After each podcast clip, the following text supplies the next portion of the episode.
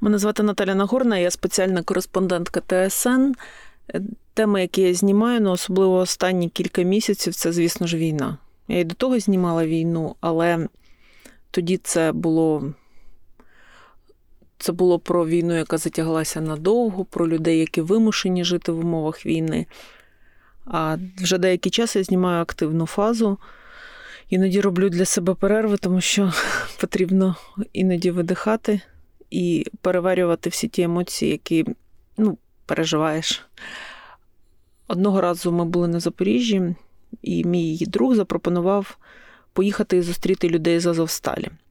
Люди, які, звичайно, цивільні люди, які були на Азовсталі, які були фактично в полоні, які приїхали туди пересидіти пару днів і застрягли там надовго. І це історія про те, як ми сиділи на заправці розбитій, чекали автобус, а потім дочекалися, і там були люди, які пережили неймовірний досвід виживання. Але при цьому зберегли в собі дуже багато тепла, дуже багато любові. Це історія про людей, які зберегли в собі дуже багато милосердя, милосердя такого справжнього по відношенню до інших людей. Тому мені цю історію дуже хотілося розказати. Reporters від The Ukrainians.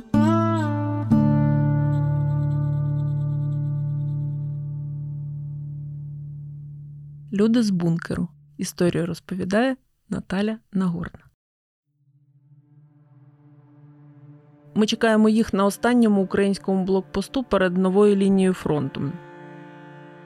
Стоїмо в селі на Запоріжжі, але воно скидається на будь-який сіл Донбасу, що їх наша знімальна група за останні вісім з гаком років бачила о як багато. Ми зупинилися на розбитій війною заправці, жартуємо і переживаємо. Сюди мають приїхати 10 автобусів з людьми, що вириваються з пекла, точніше, з Маріуполя, а ще точніше з Азовсталі. Люди, які понад 90 років тому будували це металургійне підприємство, були, ймовірно, дуже завбачливими песимістами. Місцеве бомбосховище тиждень за тижнем стримує скинуті на завод бомби та ракети, ховаючи від них цивільне населення та українських військових. Вже сутеніє і чутно виходи градів. Це дуже погано. Це погано. Режиму тиші немає. Це означає, що автобуси можуть сюди не доїхати, а застрягнути десь дорогою. На територіях, де замість грошей і банкоматів натуральний обмін, де замість світла в будинках холод підвалів, де фільтраційні табори норма, і хтось інший бере на себе право визначати твою нормальність, роздягнувши тебе на блокпості. На територіях, де замість нормального життя ненормальне виживання але в темряві світяться фари машин супроводу і великих білих бусів. Ми дочекалися, вони вирвалися.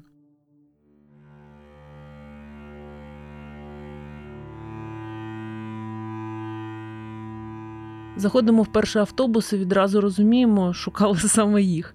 Це азовстальці здебільшого жінки та діти, звичайні містяни, які понад два місяці ховалися від російських освободітелів та їхніх снарядів і бомб у підвалах заводу. Вивезених бранців металургійного комбінату важко з кимось переплутати. Чорні руки і роби з написом Метінвест, спецодяг розрахований на важку працю. Єдине, що витримувало тривалі бункерні умови. Одяг, в якому люди втікали з дому, у підвалі швидко зносився. На підлозі автобуса звалені клунки і брудні торби, все майно, яке лишилося. Тут усі з одного бункера. Серед дорослих шестеро дітей, переважно маленькі, сіро-червона роба підійшла тільки одному, найстаршому хлопчикові. Малюки з цікавістю розглядають нас, людей з камерою та мікрофоном, і чи не кожен розповідає нам про суп, точніше, про тьотю суп.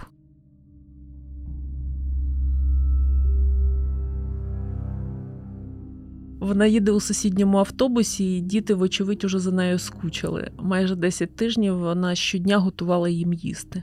Ви розкажете всім про нашу тьотю суп. Вона варила нам суп і смажила оладки. Певні дні чоловіки серед азовстальців брали ковадло і йшли збивати замки з шафок. Співробітники заводу, поки і завод, і вони самі ще працювали, зберігали у шафках цукор, чай, якщо пощастить, печиво чи вафлі. Якось знайшовся навіть протермінований торт, але кожен тут тепер з найбільшим теплом згадує варену на вогні юшку, що рятувала від голоду. Дивний найвищий ступінь милосердя варити суп дітям, усвідомлюючи, що хвилини і ти сама і ці діти можуть загинути. А є ще те, про що тут говорять пошепки. Ми голубів їли. Люди, які зізнаються в цьому, соромляться за дрібними деталями, смартфонами в кожного, залишками манікюру на жіночих руках видно, що раніше ці люди жили непогано, ну принаймні не настільки погано. Не їли голубів, не носили уніформи з чужого плеча, не маргінали, не безхатьки, аж до моменту, поки у рідний Маріуполь не прийшли російські війська, від яких мусили ховатися у бункерах Азовсталі. А тут голуби. Коли над заводом йшла вибухова хвиля, птахи падали долі, і люди їх збирали. Більше не будемо їсти суп. Ми завтра підемо в Макдональдс. Замовимо по чізбургеру, картоплі, фрі, колу.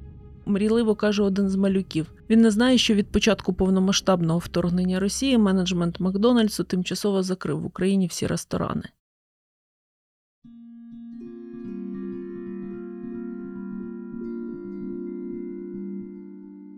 Щоразу повідомляючи комусь, що в нас більше немає цих закладів швидкого харчування, я почуваюся ніяково.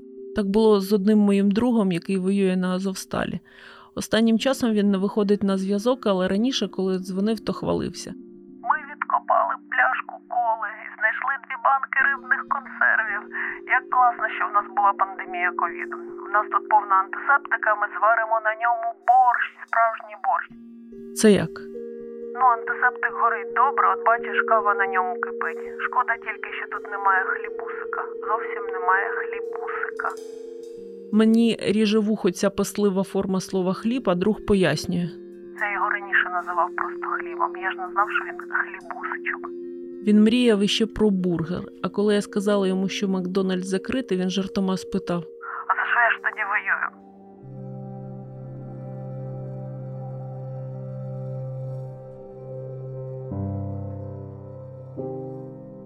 На короткій зупинці зазираємо в сусідні автобуси, питаємо, чи є серед пасажирів тьотя суп. Кажемо, що діти просять розповісти про неї всьому світові. Це я, тьотя суп, усміхається жінка у робі Метинвесту. Насправді її звати Наталею, їй 35. До війни жінка працювала машиністкою котлів високого тиску на Азовсталі, паралельно викладаючи в навчальному центрі при комбінаті. У бомбосховищі стала головною на кухні. Дітям було складно запам'ятати моє ім'я, і я сказала: Давайте я буду тьотя суп. І вони мене так і кликали. Я готувала їм їсти з усього, що нам вдалося роздобути. Готувала на 42 людей. У кастрюлі 30 літрів води, дві консерви, якісь спеції. Поки були, додавали в суп макарони. Коли пощастить, то цибулину її перетовкувала залишками спецій, щоб був бодай якийсь запах. Наталя тримає в руках дитячі малюнки, забрала їх із бункера з собою. Якось діти намалювали мені піцу. Я не знала, як її зробити. У мене майже нічого не було з необхідних продуктів. Але я зробила щось схоже. На пательні посмажила корж, і ми вирішили, най це буде піцею. Мені мій чоловік допомагав. Її чоловік усміхається. Він теж у цій сіро-червоній робі. З лиця видно, він дуже пишається своєю тьотею суп. Я дядя Костьор, просто допомагав дружині готувати. Вона в мене молодець.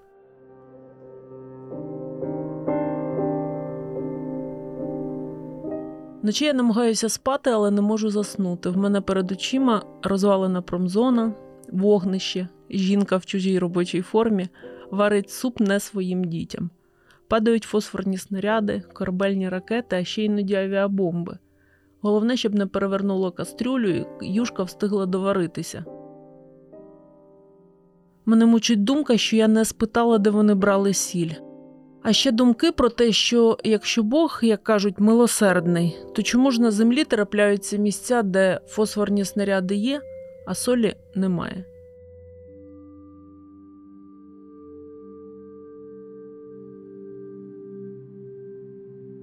Ми зізвонилися з тьотею суп десь через тиждень. Наталка розповідала, як вона їла хліб з маслом, і це казала було неймовірно смачно. Слухала її подумки і виправляла хлібусичок. Він хлібусичок з маселком.